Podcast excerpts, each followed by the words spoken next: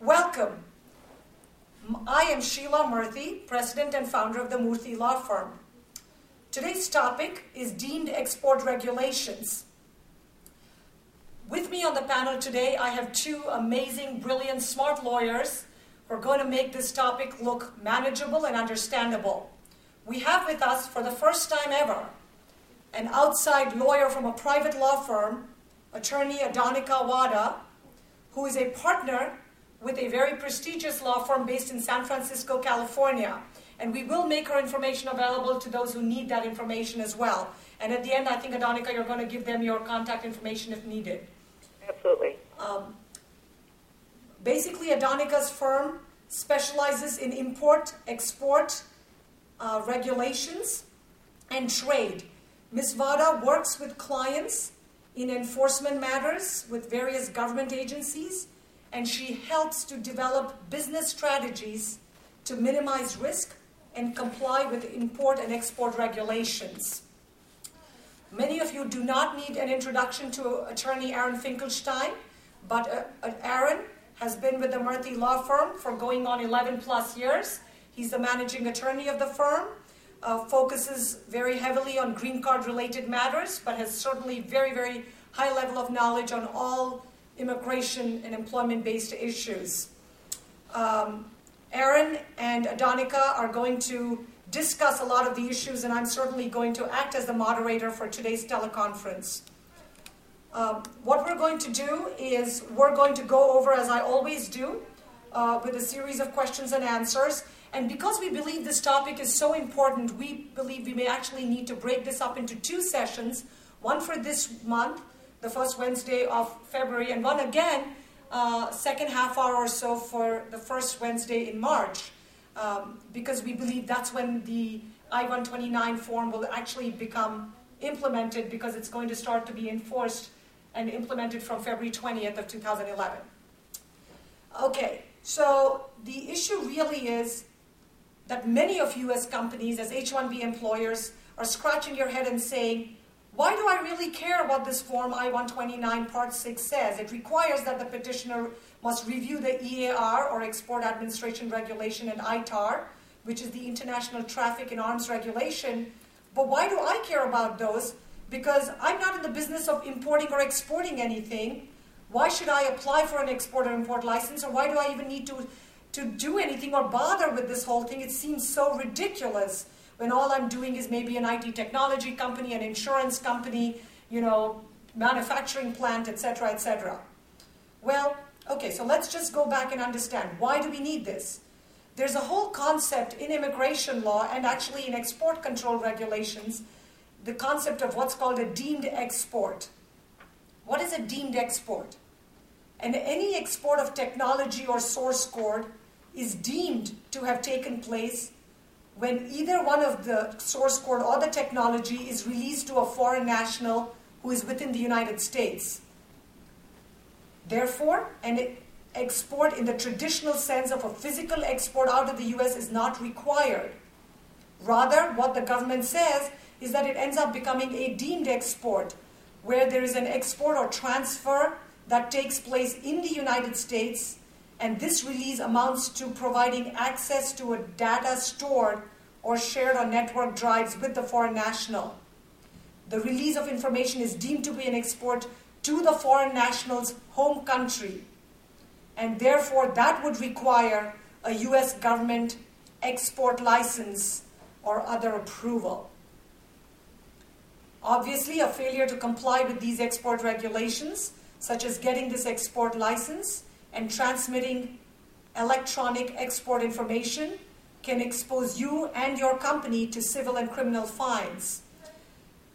And so we get back, so then the whole issue is then who, who on earth is a foreign national? Well, uh, as all of us know, a foreign national is a person who is not a US citizen or a US permanent resident or green card holder.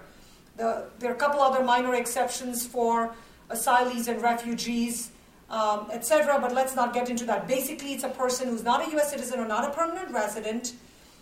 The EAR and ITAR regulations require this form and the check off. When you check this off on the issue of technology and technical data, it only applies to H1B, H1B1, L1s and O1s alone, not to all other foreign nationals, even though a lot of the other export regulations do apply to all other foreign nationals. But this H1 form, Part 6, primarily focuses apparently on these four. So let's go on to you, Aaron, and say, I mean, do, do, we care what the nationality of the foreign worker is? Does it matter at all? Are there some countries that are subject to stricter restrictions? And, you know, if it's an export control, is it equal for everybody? Absolutely. Nationality does matter. And yes, some countries have more restrictions, which means that foreign nationals of those countries are also subject to the same restrictions for deemed export purposes when those foreign nationals are in the United States. Those with the highest controls are those countries that are viewed as T4 or terrorist supporting states, such as uh, Cuba, Iran, Sudan, and Syria. There are there's another layer, a little bit less, called countries of concern, which includes former Soviet uh, republics, Russia, Ukraine, uh, China, and Israel. And then we have what are considered friendly countries, which are subject to the lowest con- uh, controls. Those are the European Union member states, Canada, Mexico, and states such as and countries such as those. The restrictions for these states are listed in the Commerce Control List, also referred to as the CCL, which are also based on the Commerce Country Chart in order to see if a CCL controlled item is licensable or if there is a license exception, um, one must first look to, at the CCL to determine the correct export classification control number. If an export classification control number applies, the next step is to examine the Commerce Country List to see if the reason for the control on the, I'm going to refer to it as the ECCN, just for brevity's sake, applies to the country of intended export. If the control applies, a license is required, and the product may not be shipped to that country without a license. The countries of the Commerce Country Chart are divided into countries groups A through E. The least restrictive trade is with the countries of country group A, and the most restrictive are with the countries listed in country group E, which is Cuba, Iran, Sudan, and Syria. Okay. So now you can understand why we want to do this in two parts. Even though it sounds like it shouldn't be a big deal, it's obviously a very, very technical and specialized area where understanding some of the nuances and what, so a lot of what you hear today will be like getting you familiar with the terms, getting you exposed to the issues, and then hopefully we have some time, both this week and next, next time when we talk, we're then going to talk about more examples and more case studies. So to try and answer the question of what does it mean to release technology to a foreign national? Because you as a company as an h1b employer as a petitioner that's running a technology company or an insurance company or another company may say hey i'm not releasing any technology. The person's just coming and working on some kind of software. What do i care? Well actually the really another way to ask this is how does a deemed export occur? From the reg- regulatory standpoint technology or technical data is considered released for export whenever it is made available to the foreign national for visual inspection, such as reading technical specs, plans, blueprints, etc., or when technology is released verbally, example through a conversation, a discussion, a teleconference like we're doing right now, or when the technology is made available by practice or application under the guidance of a person with knowledge of the technology. So, you know, trying to break it up in a simpler fashion, what does this really mean? A deemed export can occur via providing drawings to the foreign national employee, by having technical conversations or collaborations with the foreign national, with telephone conversations like this, technical training, working with foreign national interns or consultants, collaborations with US customers, foreign national employees, or access to databases that contain control technologies. And the types of deemed exports include design know how, transfer of the source code, which, by the way, I know many of you say we don't transfer source code in soft software, but you are probably going to end up inadvertently or inadvertently doing that. A meeting where there is a critical design review, technical training, or manufacturing information. For example, a release would be a tour of a facility that manufactures controlled items, or in the situation of a release of software or source code, when you allow a foreign national to visually inspect the source code of the controlled software. So, I mean, all this sounds like, hey, I might do it, but again, I don't release soft code. I don't release encrypted data. I don't do this. I don't do that. So I'm going to have Aaron maybe try to discuss the issue because if you really look at the form, uh, Form I-129, which you're all, by the way, either you or your HR managers are going to sign under penalty of perjury, it says I have reviewed the EAR and the ITAR regulations, and that I don't, I'm not releasing technology or technical data to the foreign national. So since the form only mentions technology and technical data, I'm going to ask Aaron to explain how technology and technical data are different from each other and how they are different from software, from IT services, from IT products, etc. Absolutely. And again, Sheila was pointing out something very, very important. It doesn't mention software or any of the other categories, it merely mentions technology and technical data which is, as we can see, a little bit complicated even in itself. Technology is specific information that is required for the development, production, or use of items on the CCL, on the Commerce Control List.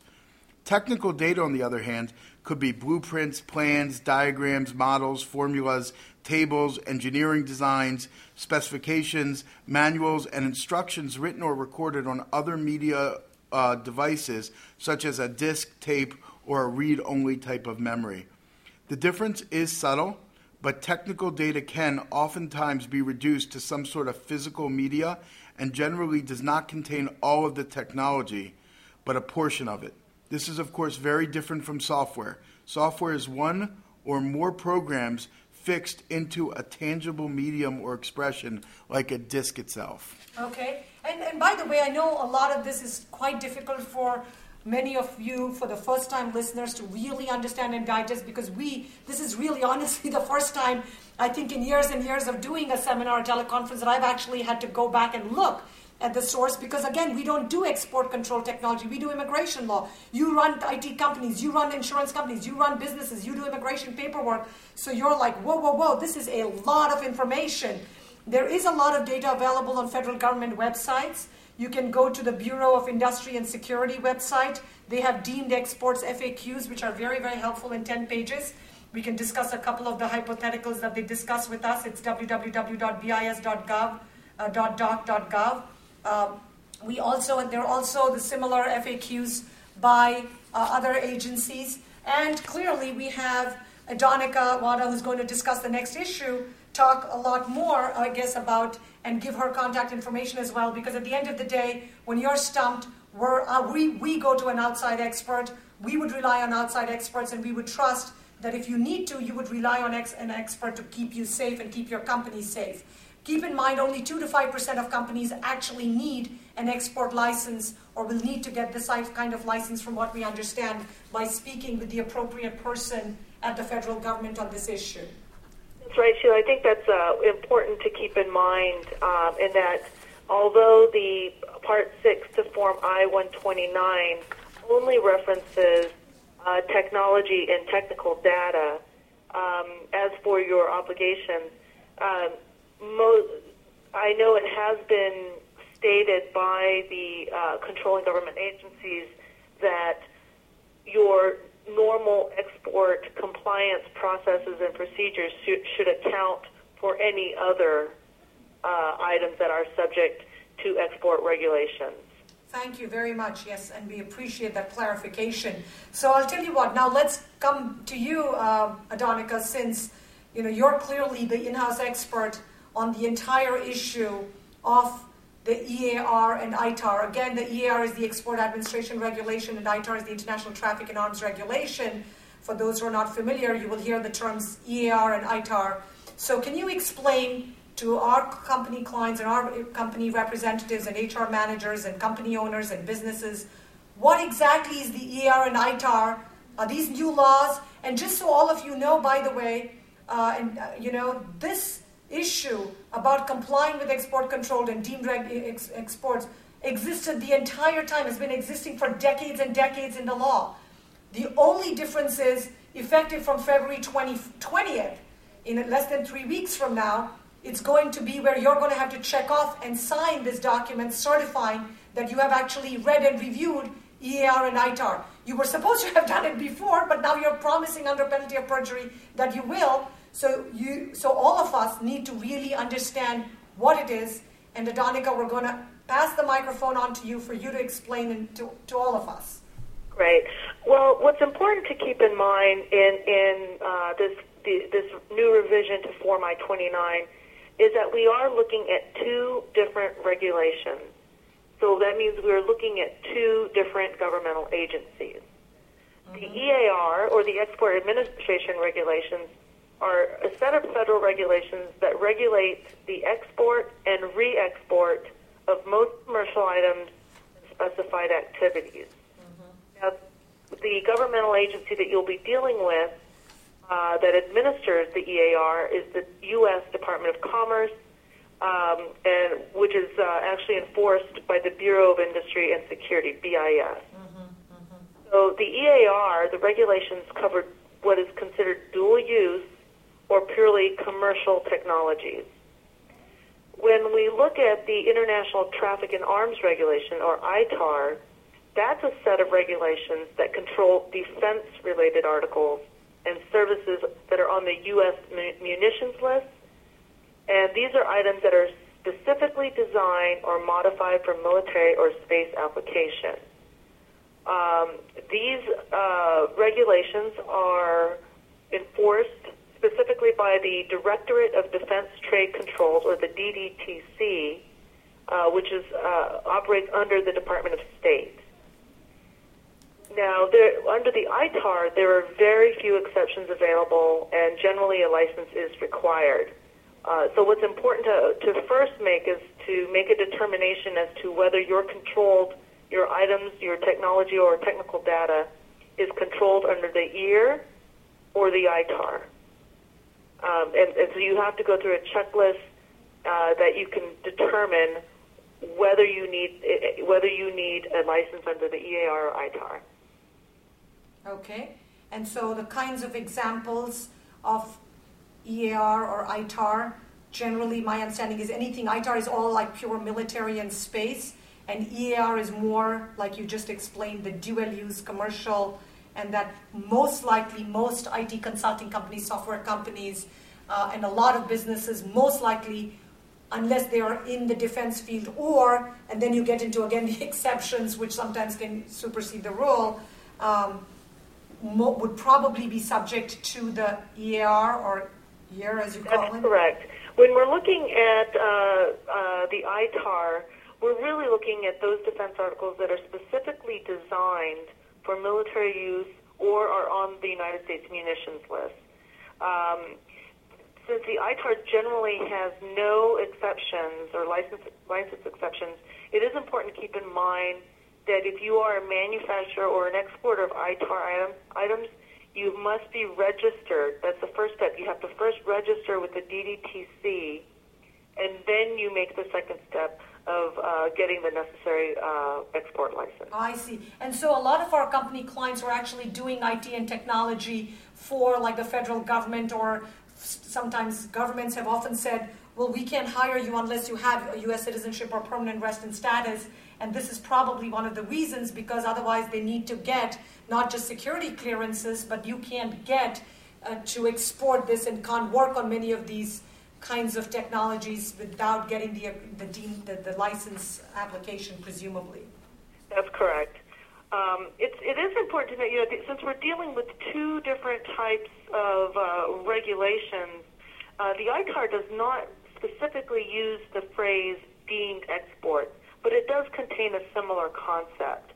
Uh, basically, there's a section within the ITAR that states that an ex- export occurs when technical data is disclosed, again, as you indicated, either through an oral or visual disclosure or transferred to a foreign person in the United States. So although they don't use that exact term deemed exports, they, it has the same concept within the regulation. Okay, got it, got it. And I know when we had talked earlier, you had said examples of EAR controlled items are like semiconductors and telecommunications, high speed computers, manufacturing equipment, encryptions, etc. And as we discussed before, Danica, the revisions to this Form I-129 only requires an affirmative review and certification that the person signing, the employer or the HR manager, that the ER and ITAR have actually been reviewed by that person on behalf of the company, and it has been determined that either a license is not required or that a license is required for the release of such technology or technical data.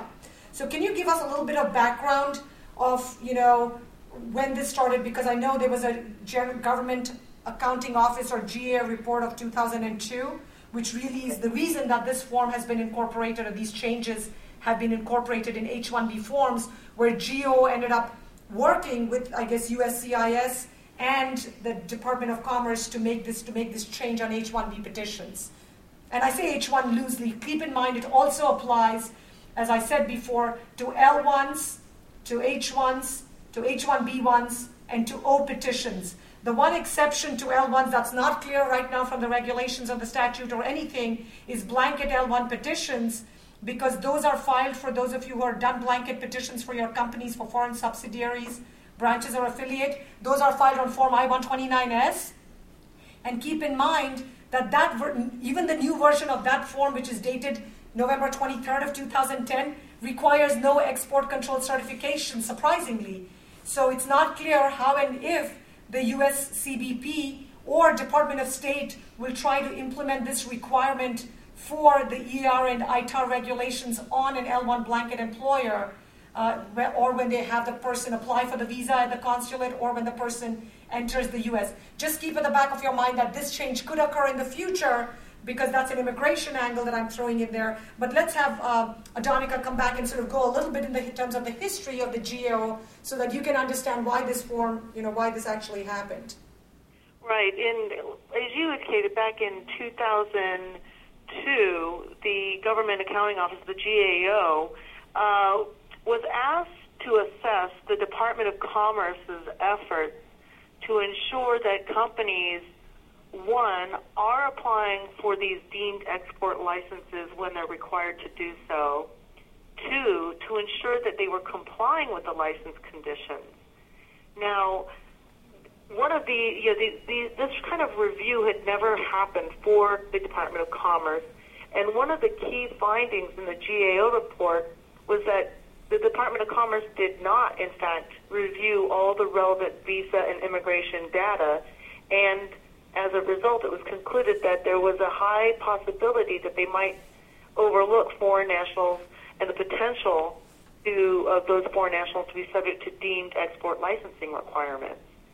Um, now, I think what's important with this GAO report is not is twofold: is whether you get the necessary license, mm-hmm. and importantly, how do you comply with those license conditions? That is where the companies must have export uh, processes and procedures in place to one document that you have done your your um, best practices and that you've you've taken all the necessary steps, you've asked the right questions to determine whether your foreign national employee mm-hmm. is subject to any licensing requirements. But two, to ensure that you have the processes and procedures in place to, to ensure that you are following and in compliance with those license conditions. Well, that you makes have to have processes. Right. You have to have processes and procedures in place, and you have to document to, to demonstrate, in, in the case that you are ever audited, to show that you have taken reasonable care and reasonable steps to uh, to basically comply with the export laws. So, Adanika, it does sound like it makes sense to have internal processes, review processes in place let's say a, a, company has an internal process in place, they make a determination, hey, no deemed export license, no, not subject to uh, not working with DoD, none of these ITAR types of rules apply, and then some government agency reviews their situation and says, no, no, you were wrong. Does the fact that they had these internal processes and procedures in place, that they went through this math and they just came up with the wrong conclusion, Will that help them? Absolutely. That's always viewed as a uh, mitigating circumstance. Uh, you know, in, in our business, and I think in, in your business too, uh, unfortunately, bad things happen to good people and good companies. Uh, not everyone is perfect, and uh, that's why we have these processes and procedures in place. And, you know, you have to also test them. So you have to make sure that you take the steps yourself to audit yourself every, you know, perhaps on an annual basis, or if you really do, uh, you know, the focus of your business is hiring foreign nationals and they're uh, uh, being employed by uh, third parties um, in highly technical areas, then perhaps conducting, you know, an audit twice a year is probably, you know, might be more appropriate. But you have to ensure that you have the processes in place and that you have, in fact, tested those processes. Okay, okay. So I think it makes sense to kind of, since the focus on the Form I-129, Part 6, focuses specifically on the two terms, technology and technical data. And keep in mind, as we said before, uh, in the information that is released by actually there was a there was some kind of information released by the U.S. Department of Commerce by the Bureau of Industry and Security about the revised I-129 form and compliance with deemed export rules. Kevin Wolf, the Assistant Secretary for Export, actually explains and tries to put on one page the structure of all U.S. export control laws on one page, and they clearly show physical export, literal physical export that's going on. And then they talk about the I-129, and they call it information, and in that you have technology and technical data, which is the only part that we are supposed to, as you as employers, are actually checking off, saying, yes, we have looked at the technology and technical data. There's a separate column for software, a separate column for services, and a separate column for transactions. We don't actually get into software services and transactions and physical things. We're just checking off on the I-129 Part 6 the, saying that we have reviewed EAR and ITAR, and we believe that there is no violation with respect to technology and technical data issues. So we think that uh, we will try to get a little bit and try to talk about what type of technology or technical data is controlled and try to distinguish it. Generally, technologies which tend to require licensing for transfer to a foreign national and are considered dual use. What is dual use? Dual use is technology that has both civil and military applications and is subject to one or more control regimes, such as national security, nuclear proliferation, missile technology, or chemical and biological warfare. Now, many of you may say, whoa, whoa, whoa, whoa, my job has nothing, my software, my programmer, my software engineer is not doing any of this stuff. Why am I even listening to this stuff that sounds so above and beyond my realm of comprehension? Because if it tends to require licensing for transfer to the foreign national, and there's a possible dual use, which is this use and a peaceful use. It could be stretched where it could, the types of industries which have with controlled technology, as we said before, includes semiconductor, it includes chemical and materials, it includes electronic components, it includes telecommunications, engineering services, it includes universities, research facilities, computers, manufacturing equipment, biotechnology, toxins, viruses, aerospace, defense, and software, particularly encryption and source code kind of things. So you see that even though you may not be involved with secu- national security and nuclear issues and missile, if it has this other dual use, if it's in a controlled technology field, we're now getting down into that slippery slope area. Right, and I think what's like a great example of a dual use is a like a screw, right? Perhaps the screw is just can going into you're going to export it so that people can build homes or you know um, buildings or whatever. Mm-hmm. Let's just say you are exporting that screw to China, and the end user is is the the military, the Chinese military. Now that has a dual use because now that that screw can probably be used to be to be you know used on uh, military equipment. Exactly. So it's the dual use, both peaceful purposes to build homes for the homeless, for your own homes, and it has this possible military use, which is where we get into this entire issue of applying for a license, and because the person, even though the person is physically present in the US, the deemed export is because the person is from a different country. We now have this whole deemed export concept because the country of origin or nationality, and as Aaron explained, the different levels of the different nations, uh, we then have to apply for that license. So foreign technology with US origin technology, when it's commingled, could also be subject to the EAR and thus requires an export license if it is about the basic, very de minimis levels. This level of technology often determines the license requirement.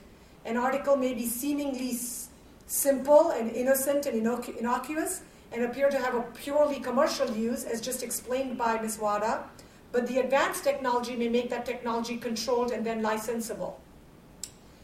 So, I mean, we're just kind of really touched the tip of the iceberg. I know we're close to the 30 minutes at this point, and because we're always sensitive to you all as busy companies and owners trying to divide and take a half hour to 40 minutes every week, uh, every month. I wish it was every week, but it was once a month where we can get all of you to analyze and understand the hot cutting edge issues dealing with immigration.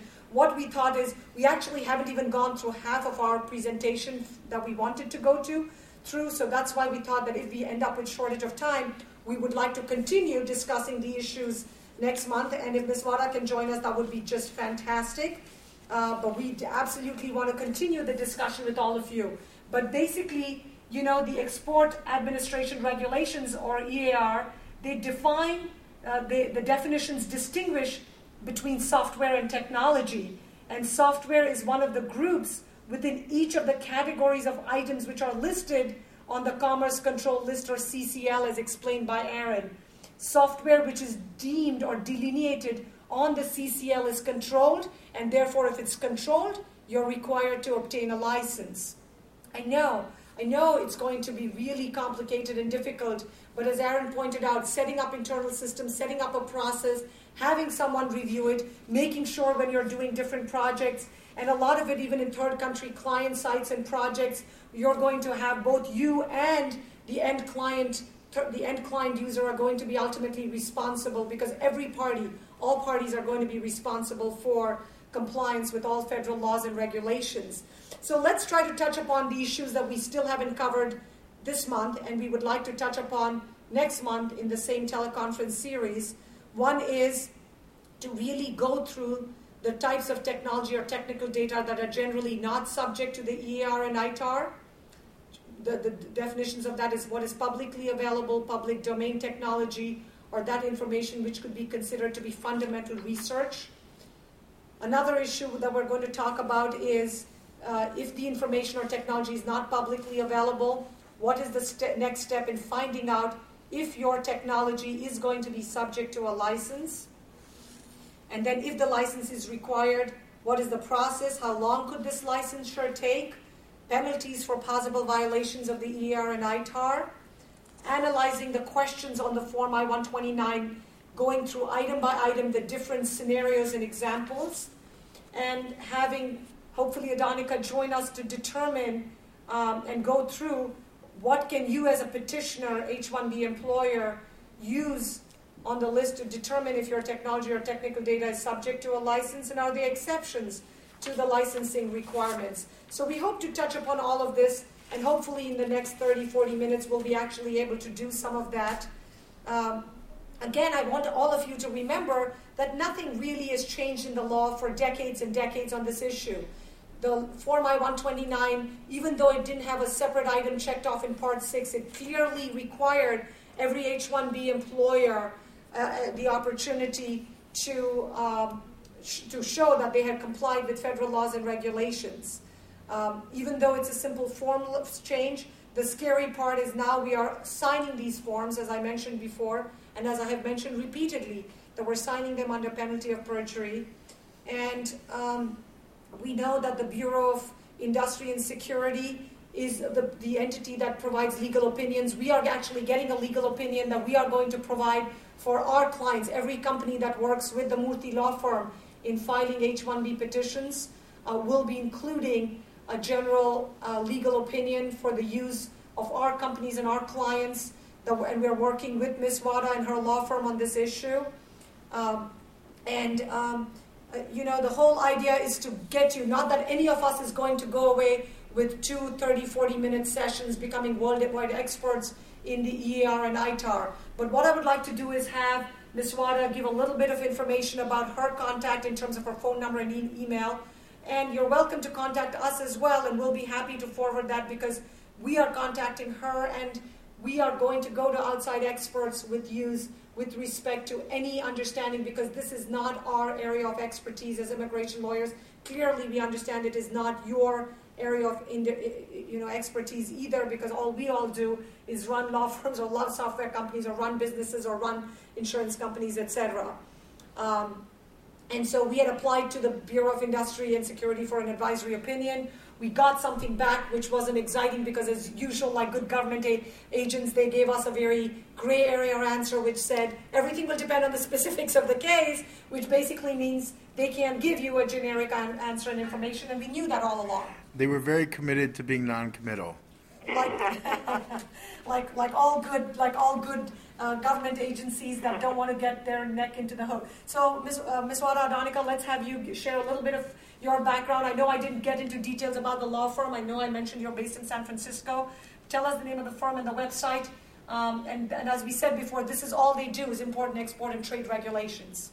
That's right. Thank you. Um, well, the firm is uh, I work for is Simon Gluck and Kane.